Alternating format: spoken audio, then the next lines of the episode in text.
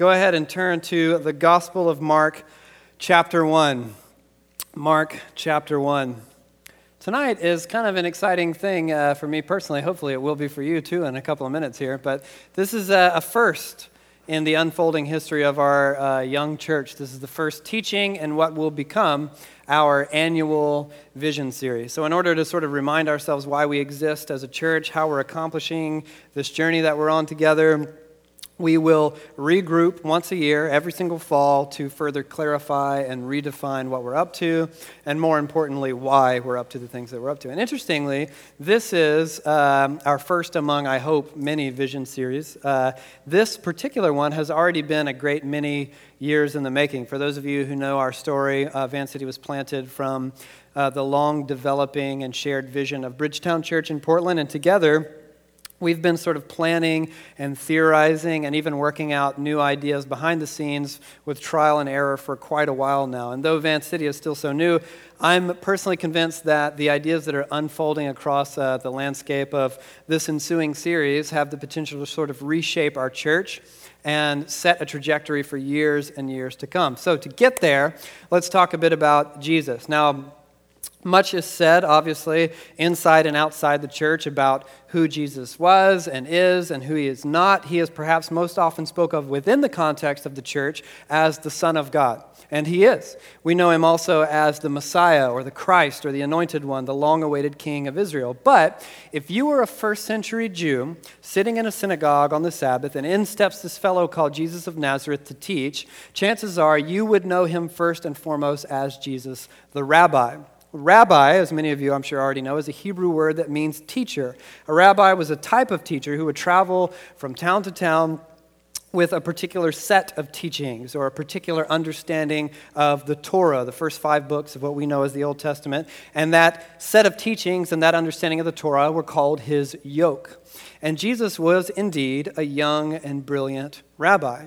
In fact, one uh, or of the 90 or so instances in which Jesus is addressed throughout the Gospels, he is called teacher in upwards of 60 of those. So the vast majority of the time, people identify Jesus as teacher. And this bears repeating because the American church is sort of split in their tendency to either emphasize Jesus as the teacher and nothing more, or as Jesus, Jesus as the Son of God and nothing more. And as such, if you grew up in or around a conservative wing of the church in particular, chances are you heard a tremendous amount about Jesus as the Son of God or as God Himself, and perhaps little to nothing about Jesus the teacher. And consequently, many of us carry in our mind this idea of this mystic, divine, messianic figure who is not also a brilliant teacher. And the idea of following Jesus, this idea that's expressed and discussed constantly in the church, is irrevocably tethered to the idea of Jesus as a rabbi or as a teacher. So let's read just a few short stories to clarify. The first is in Mark chapter 1, beginning in verse 16.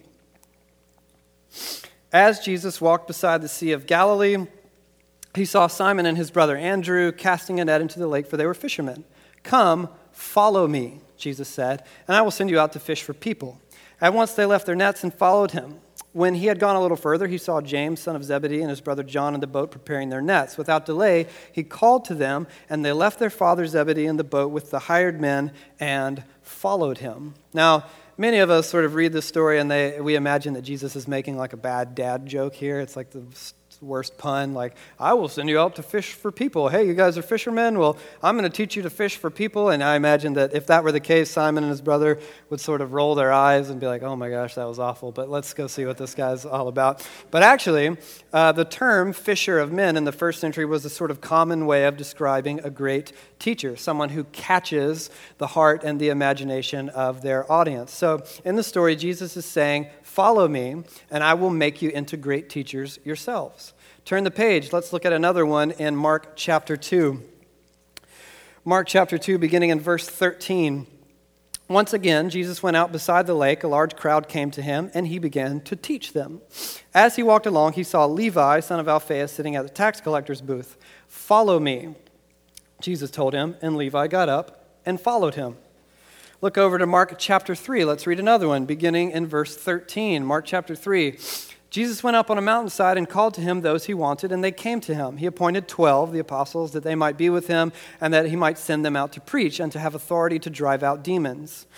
These are the names of the 12 he appointed, and the list goes on. Interesting. So Jesus appoints 12. Now, that language in particular as to why he appointed them, that they might be with him. Remember that for later. And then he sends them out to preach and to drive out demons. Now, up until this point, what had Jesus been doing himself? Teaching, sure. Yeah, I'm looking for something else in this context. You want to try again? Don't get, don't get scared because somebody said something that I wasn't looking for. Keep trying. He sent them out to preach and to drive out demons. What had Jesus been doing himself? Look for the echo. Yeah, that's it. Preaching and driving out demons. See, we're all back in there. Everyone's confidence is back up. No one's been deterred whatsoever, and we're all going to keep answering my questions no matter what he appoints 12 that they might also preach and drive out demons. So the idea is that Jesus appoints 12 that they might be with them. It says that specifically, and to preach and to drive out demons, exactly what Jesus had been doing up to this point. Let's look at one more. Turn over to Mark chapter 8. Mark chapter 8, and let's read beginning in verse uh, 34. Then he called the crowd to him along with his disciples and said, Whoever wants to be my disciple must deny themselves and take up their cross and follow me. For whoever wants to save their life will lose it, but whoever loses their life for me and for the gospel will save it. What good is it for someone to gain the whole world yet forfeit their soul? Or what can anyone give in exchange for their soul?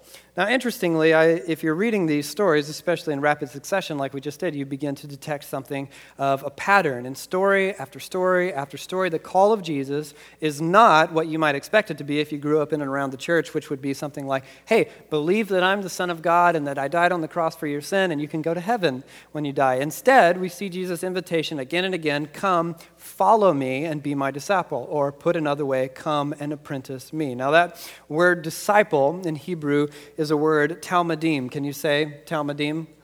That's great. We haven't been discouraged at all. You guys are awesome. It can be translated as a follower or student, but don't think follower as in like, you know, I follow so and so on Instagram and they don't follow you back and now you're you know irrationally upset about it for some reason.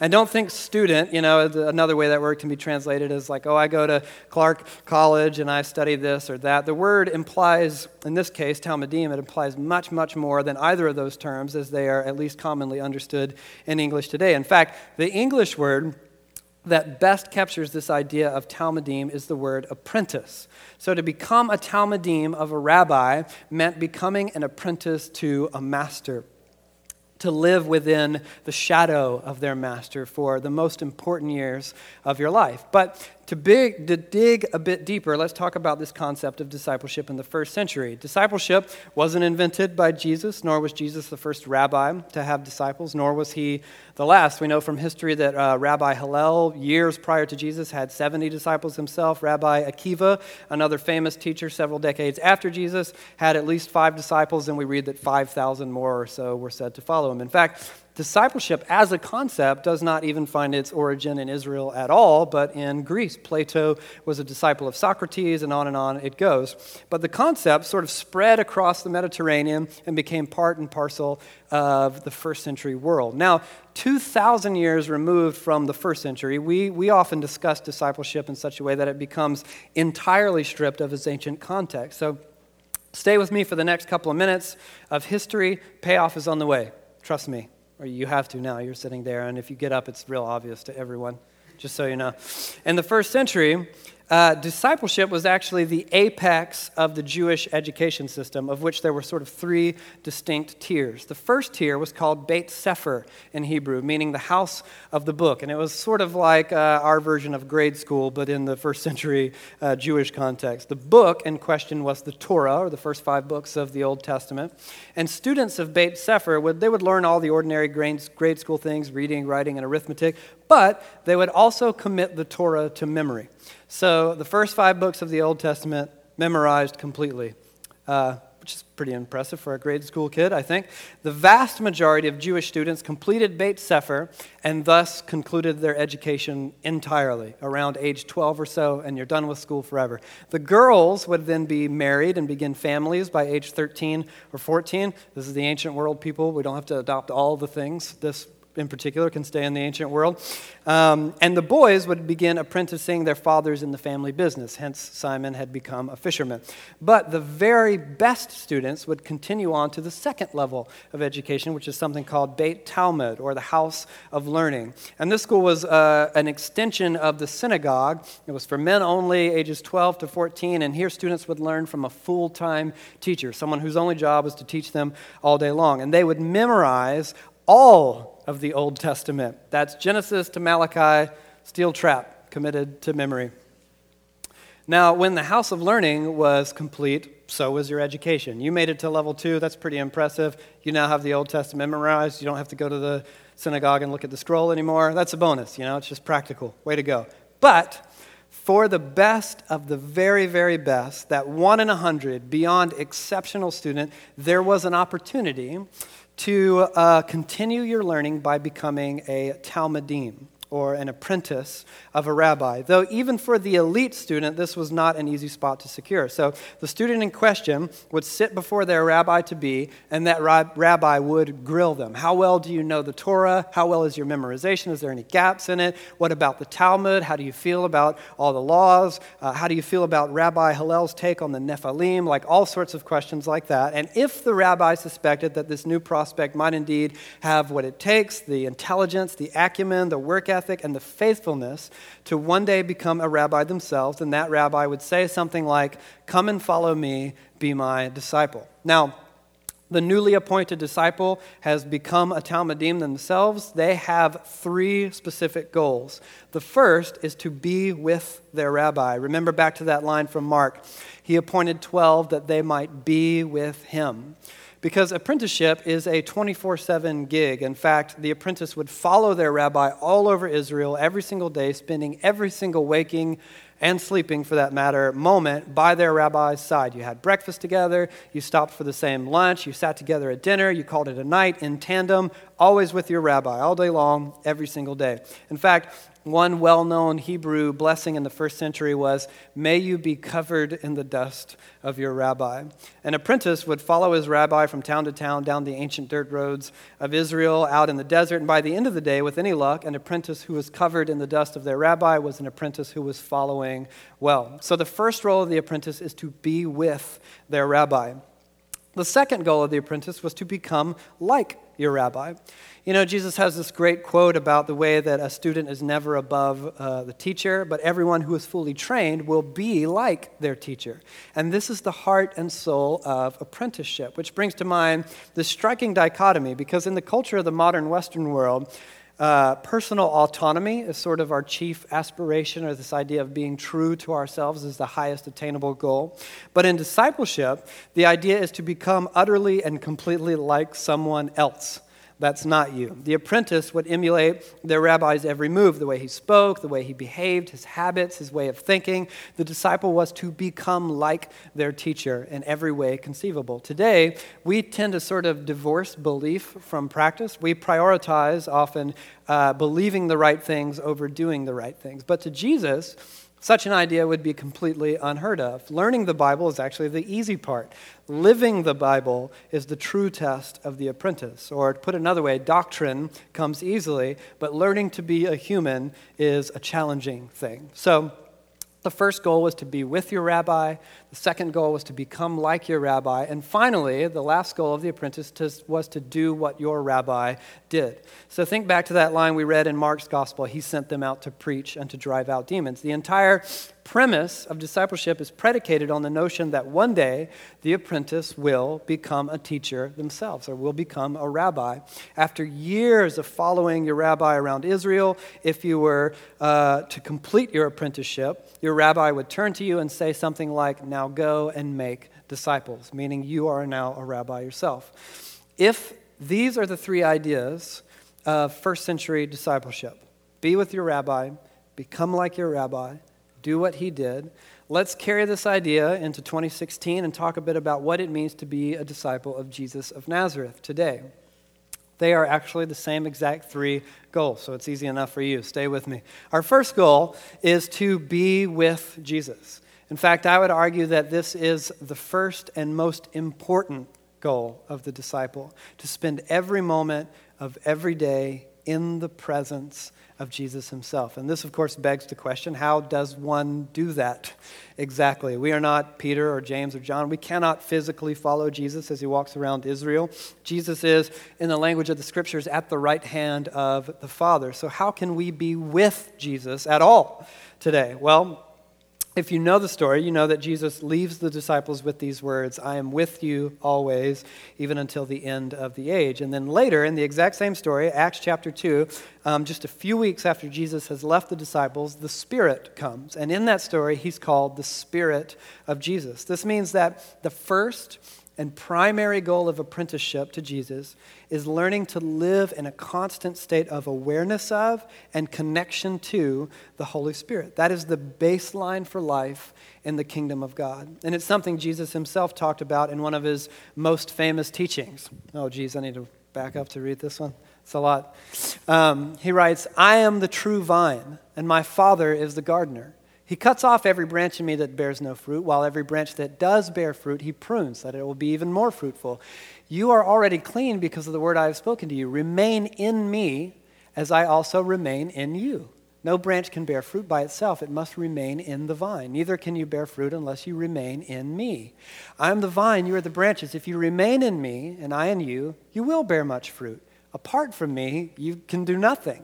If you do not remain in me, you're like a branch that's thrown away and withers. Such branches are picked up, thrown into the fire, and burned. If you remain in me and my words remain in you, ask whatever you wish, and it will be done for you. This is to my Father's glory, glory that you bear much fruit, showing yourselves to be my what? Disciples. Jesus' metaphor to describe the way in which we are with him is that of a branch abiding or acting in accordance with the vine out of which it grows. The New Testament describes the same exact idea with all sorts of language. Paul calls it prayer without ceasing, for example. Um, our Catholic brothers and sisters call it contemplation.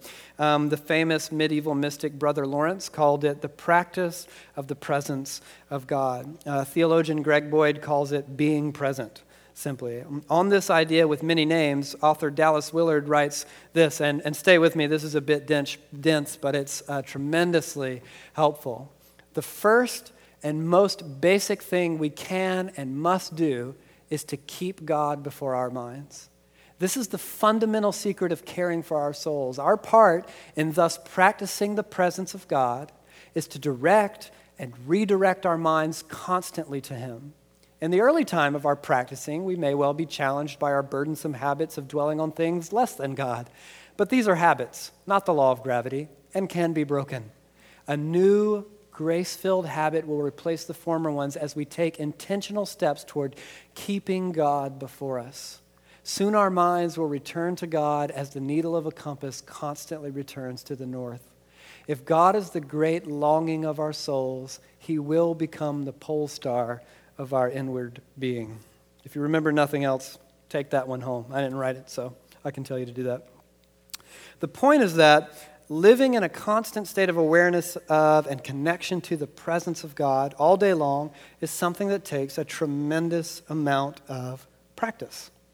And disciples of Jesus throughout history have used something called the spiritual disciplines, or what we will call here at Van City the practices of Jesus, as the means of practicing this. So things like silence and solitude, or prayer, fasting, reading the scriptures, Sabbath rest, Sunday worship, what we're here doing now.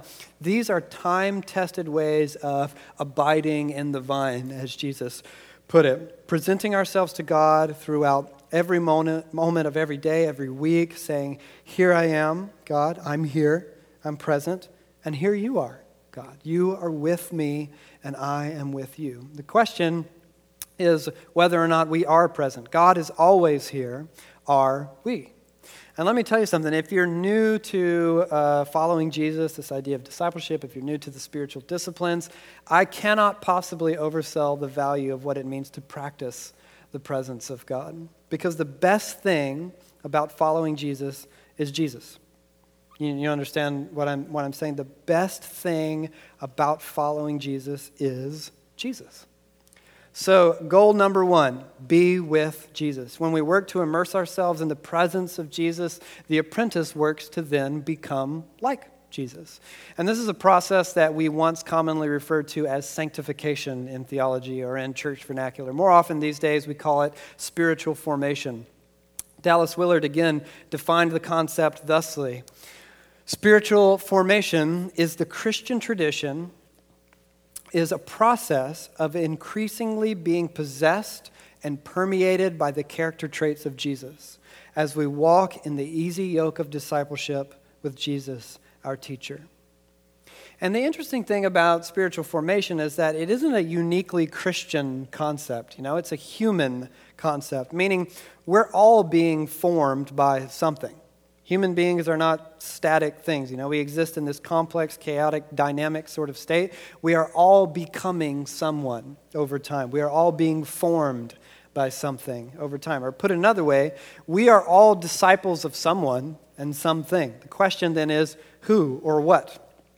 Who are you becoming like? If you were to plot the trajectory of your life 20 years into the future and imagine what you might find, could it possibly be Jesus, obviously expressed through your personality and your gender or whatever? Or is it something else entirely?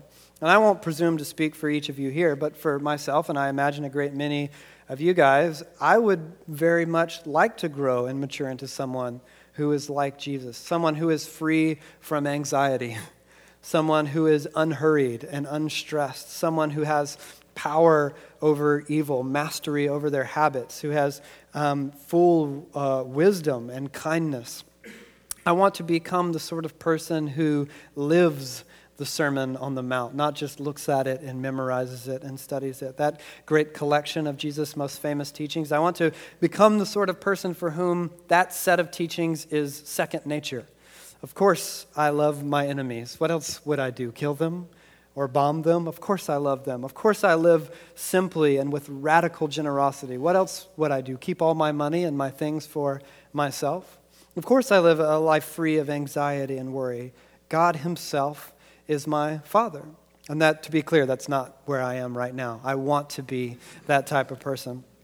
And if you're hearing this and you're thinking, oh, wait, that's, that's possible? we can do those things? Um, how? How do we do that? Well, the idea is that we're going to be teaching on that uh, in great detail through the coming weeks, the way that we are transformed to be more like our rabbi. But for now, here's the process summarized in a single line it takes a life built around practice, carried out in community.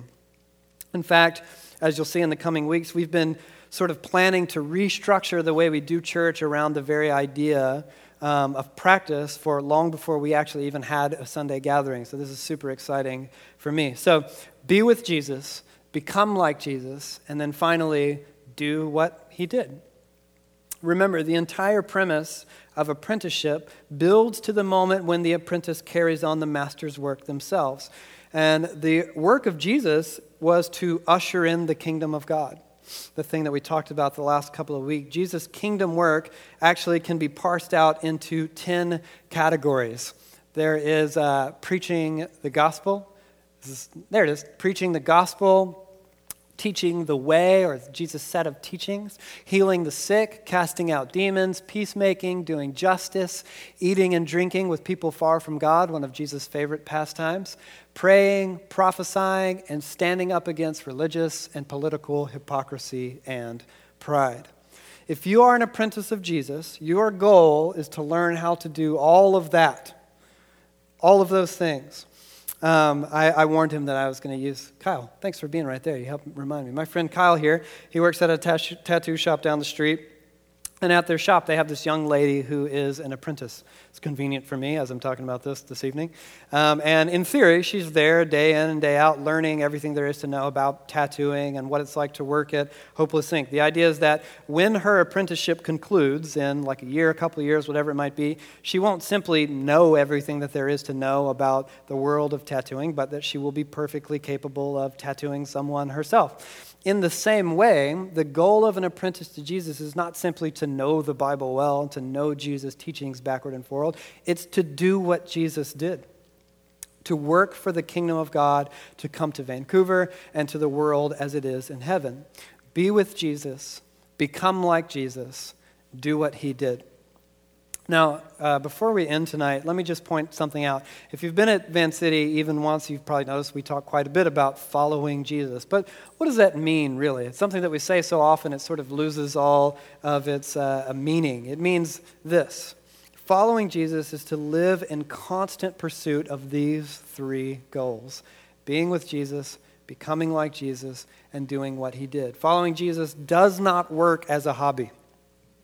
It does not work as an aside to whatever you believe to be the main aspect of your life, your career or your hobby or your dream or your family. For the apprentice, following Jesus is the main aspect of life. If you ask many self identifying Christians today what it is that makes them so, many will answer the question with a statement of belief. So if you come up to your average Joe or Jane on the street and say, uh, You're a Christian, why? What makes you a Christian? They'll, they might say something like, Well, I believe this and this and this, and thus I am a Christian. The earliest disciples of Jesus called themselves followers of the way. So for them, following Jesus wasn't simply believing the right things about God and the Bible, it was about living a, a, way of life in this new reality that Jesus called the kingdom of God. And each of you is invited by Jesus himself into this new kind of life. But I want you to notice a few things. The invitation of Jesus is to become an apprentice not a Christian. Remember in Mark 8, Jesus said, Whoever wants to be my disciple Come and follow me. In fact, the word Christian, if you know, shows up a measly three times in the New Testament, all three of which it appears as sort of a pejorative title that's assigned to disciples as an insult by someone outside the church. On the other hand, the word disciple, which was favored by Jesus himself and by his followers, appears 268 times in the New Testament. And it may seem like semantics to you or, or you know, splitting hairs over words, but what is the difference between a Christian and a disciple in our modern context? For many in America, the term uh, Christian simply means that you believe certain broad concepts about God or Jesus. Maybe you even go to church and you try to live a semi moral life. In my estimation, being a Christian is often about Jesus following you in the Western world. You know, he sort of follows you around your life. He offers help when you're in a pinch. He acts as a sort of courier to send thoughts and prayers out to someone when they're in need. He helps you feel better when you're down. He blesses you when you're feeling really good, and so on. And a disciple, on the other hand, follows Jesus. And I realize uh, statistics are not like a metaphysical truth or anything, but a recent Gallup poll revealed that 76% of Americans claim to be Christians. Uh, alternately, a number of independent surveys all put the number of Americans who are actually following Jesus, based on the kind of criteria we're talking about this evening, at around 8%. Um, and that's down quite a bit. In 1991, it was 30%. And sure, I, I realize statistics provide imperfect numbers, that they're not metaphysical proof of anything. But the point is that we've somehow created this weird cultural landscape in which it's possible for someone to be a Christian and not an apprentice of Jesus. Imagine uh, this young lady that I brought up at, that works with my friend Kyle at the tattoo shop. Uh, she claims to be a tattoo artist because she believes in the method by which tattooing takes place. And she doesn't show up to the shop, she doesn't practice, she hasn't learned anything, she doesn't listen to anybody. And then uh, she's like, I, I can do it. Let me, let me tattoo you. You wouldn't, you wouldn't let her, would you? You're shaking your head. No, you wouldn't let her. Maybe someone would if it was free or something like that. Done worse.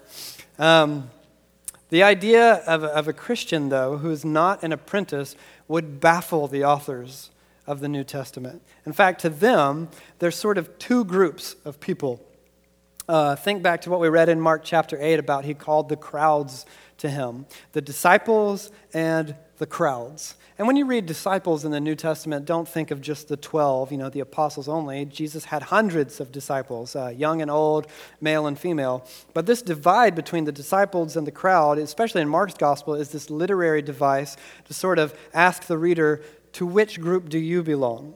Are you a face in the crowd, or are you a part of Jesus' inner circle? This is a question that more than 2,000 years later is still every bit as piercing as it is on the pages of Mark's gospel in the first century. One more Dallas Willard quote before I have to start paying royalties to him.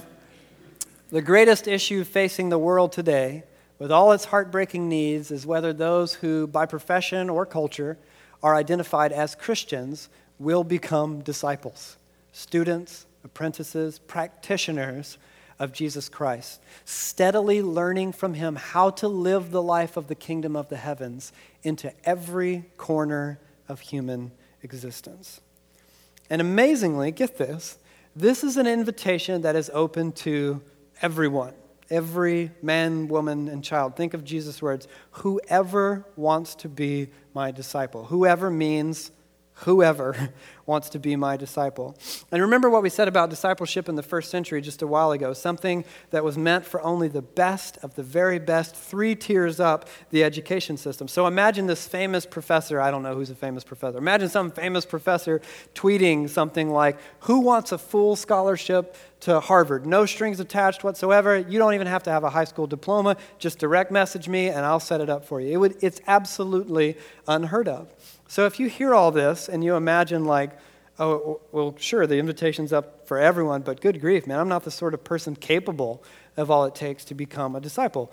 Well, join the club. We call our club the church. You're sitting in it right now. And make no mistake, that is what the church is. It's this messy, flawed, motley crew of brothers and sisters learning awkwardly sometimes what it means to follow Jesus together.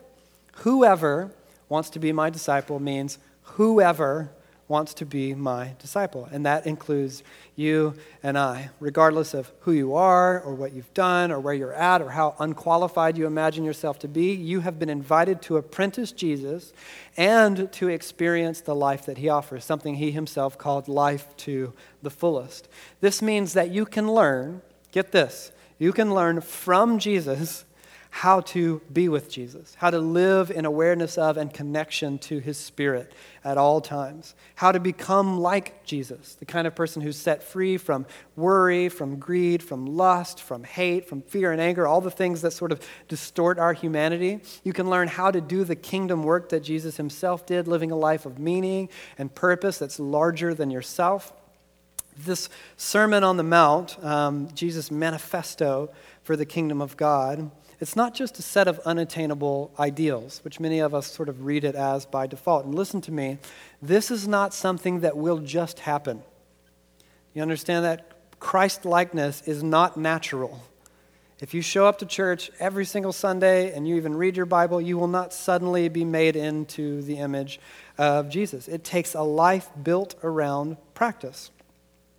In fact, you know, when you read through the Sermon on the Mount, I'm often struck by the messiness that's built into it. You know, Jesus teaches on conflict resolution because he presupposes that his disciples will have conflicts. He teaches uh, enemy love, presupposing that his disciples will have enemies.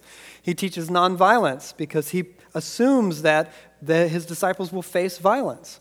He teaches about purity because he assumes that we will lust. He teaches about freedom from worry, assuming that we will have anxiety about money, and the list goes on and on and on. Even so, it's still, I think we can all agree, a very high bar that Jesus sets. But if you pay attention, you'll notice that Jesus begins and ends this collection of teachings with this idea of practice. So just before Jesus begins his commands, he says this Therefore, anyone who sets aside one of the least of these commands and teaches others accordingly will be called least in the kingdom of heaven. But whoever practices and teaches these commands will be called great in the kingdom of heaven. After he's done teaching, he ends his sermon by saying, Therefore, everyone who hears these words of mine and puts them into practice is like a wise man who built his house on the rock. The rain came down, the streams rose, the winds blew and beat against that house, yet it did not fall because it had its foundation on the rock. But everyone who hears these words of mine and does not put them into practice is like a foolish man. And Jesus goes on. So the sermon begins and ends with the idea of practice, meaning Jesus assumes this way of living is going to require a lifetime of practicing it out. In fact, anyone who would like to become good at anything, you know, a musical instrument or a sport, a profession, a skill set, whatever, knows that it takes a great deal of practice to do so. Now, listen to me when I say this. I'm not talking about trying. Trying is something very different. I'm not saying get out there and really try hard not to lust this week, or really try hard not to worry, and try your darndest to love your enemies, those darn enemies. I'm assuming all of you have a ton of them. Um, Practice is about training, not trying. So, uh, my friend John Mark at Bridgetown, he loves to use this analogy of marathon runners. I'm just going to steal his, even though I know nothing about marathons. I've heard him say it enough that it makes sense. So, imagine that you're, you're out of shape and, you know, you've never run a day in your life or whatever, and suddenly you decide, for whatever reason, I don't know why you would do this, but you decide that you would very much like to run a marathon. So, you wake up the following day, never run, really out of shape, and you attempt to run 26.2 miles. And you try really hard. And everyone's around you going, You can do it do your best. What, what happens? No. Yeah, you collapse or die or whatever, you know, I'm assuming.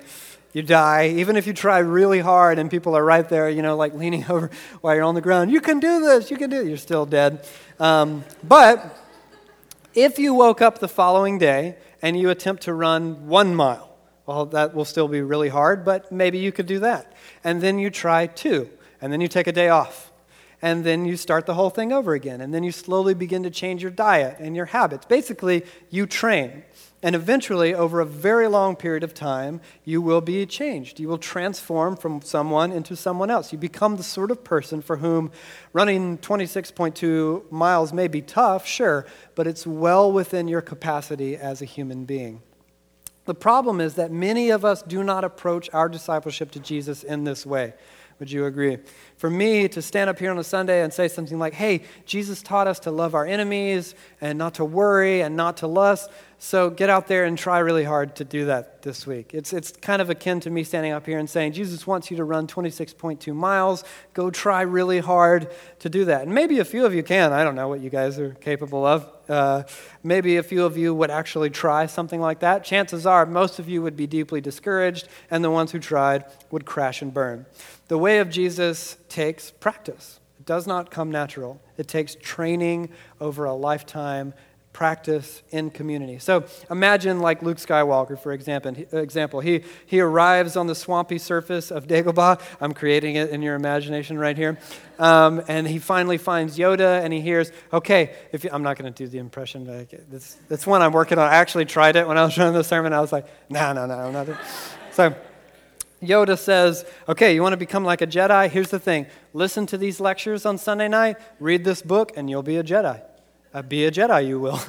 and, uh, or, or imagine it like this uh, Imagine Mick saying to Rocky Balboa, also not going to do the impression of Mick, if you want to beat Apollo Creed, here, listen to these lectures on a Sunday night and read this book, and I'm sure when you get to the fight, you'll knock him the heck out, you know.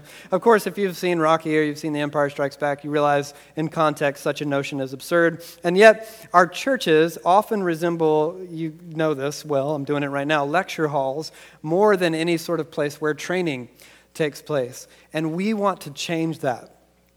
So, to end tonight, what does this have to do with the vision of Van City Church? So, first, a very brief history. Van City was planted out of this vision to be a people in a place, is how we described it, through this idea of missional communities. What Cam stands up here week after week and tells you guys about and about and about and again and again, because we want you to understand why we're here in the first place.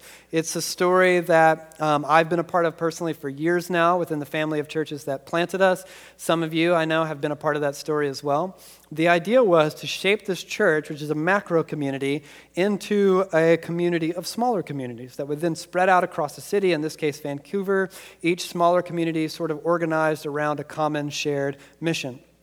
Along the way, each group would inevitably do community and discipleship, the other two non negotiables of following Jesus. Um, in uh, the context of the church. Now, that's a journey that's been going on for five years before we planted this church. It was the journey that birthed the idea of Van City in the first place. And uh, we've learned a lot in these last uh, few years. Much of it we've learned the hard way. Some things have worked wonderfully, some things haven't. Eventually, we began to sort of wonder if this is indeed the right idea, but sort of in the wrong order. You know, we, we we wondered if the idea of mission before discipleship is sort of the cart before the horse, as it were. One of the founders of the missional community movement, this gentleman called Mike Breen, has been saying for a couple of years now that if we can't figure out discipleship, the entire missional community mo- movement will die. Um, because, in his words, you can't build missional communities out of non missional people. Um, so we began to ask behind the scenes, long before we even had our own Sunday gathering, but Van City was very much on the horizon is this the right idea, but in the wrong order? So, more than a year ago, we began planning and brainstorming and scheming and praying. And for the last year, um, some of us have been beta testing this new idea, this new way of doing community behind the scenes that we believe may be the next step in our journey. And that's the best way to understand what we're up to. We're still very much on the same journey. Nothing about that is changing at all. But we need a, sort of a new vehicle in order to continue along the same path that we've been on. It isn't because the car that we used to get to the airport is bad and that was a stupid idea. We needed that car. The car is wonderful. It was the thing that got us to the airport. It's just that now we need to get out of the car and get on the plane for the next part of our journey. And then we'll be talking about exactly what this new mode of transportation will mean for Van City throughout this vision series in the next few weeks. But for now, let's begin with some basic changes that are going to happen uh, immediately. First of all, missional communities will become Van City communities. Mission will absolutely remain a central aspect of the church and of our communities. Our entire purpose of in Vancouver as it is in heaven will not change whatsoever, but we will re architect our communities around this idea of practice. That line that if you show up to basics or you do a missional community training, you hear this line a family of missionary disciples. Um, it will become practicing the way of Jesus together in Vancouver, which, if you notice, it's all three of the same exact ideas community, mission, discipleship, but I think said better and with discipleship front and center as the focus. Really, uh, this is all just language stuff. The real change is in the way that we will build our entire church around the idea of practicing the way of Jesus. And we'll discuss this in great detail later, but the basic premise is that every two months or so, we will talk about one of the practices of Jesus. So, spiritual disciplines like prayer or fasting or Sabbath, or maybe one of Jesus' uh, teaching concepts like how to handle money or worry or sex, or maybe one of the kingdom practices like healing the sick or doing justice and so on. We'll teach on it here for a few weeks on a Sunday, we'll talk about it, and then we will go to our communities and we'll practice it together. We'll experiment on it together. We'll play around with it. We'll learn. We'll do trial and error. And we will try together to practice the way of Jesus. What does Sabbath look like for a single mom? And what does Sabbath look like for a young student or a young couple? How do we confront anxiety as young professionals or as students? How does this work in an urban setting here downtown, or how does that work in a suburban setting in East Vancouver? And Van City, in theory, our dream is that it will become this living laboratory for practice, or, you know, like a, a dojo, a training center for apprenticeship to Jesus. And we'll do all of it together because following Jesus is not something that can be done alone. And I want to remind you guys the staggering, awe inspiring call of Jesus is that anyone who wants to be my disciple, come and follow me. Any of us, all of us, are invited to apprentice Jesus.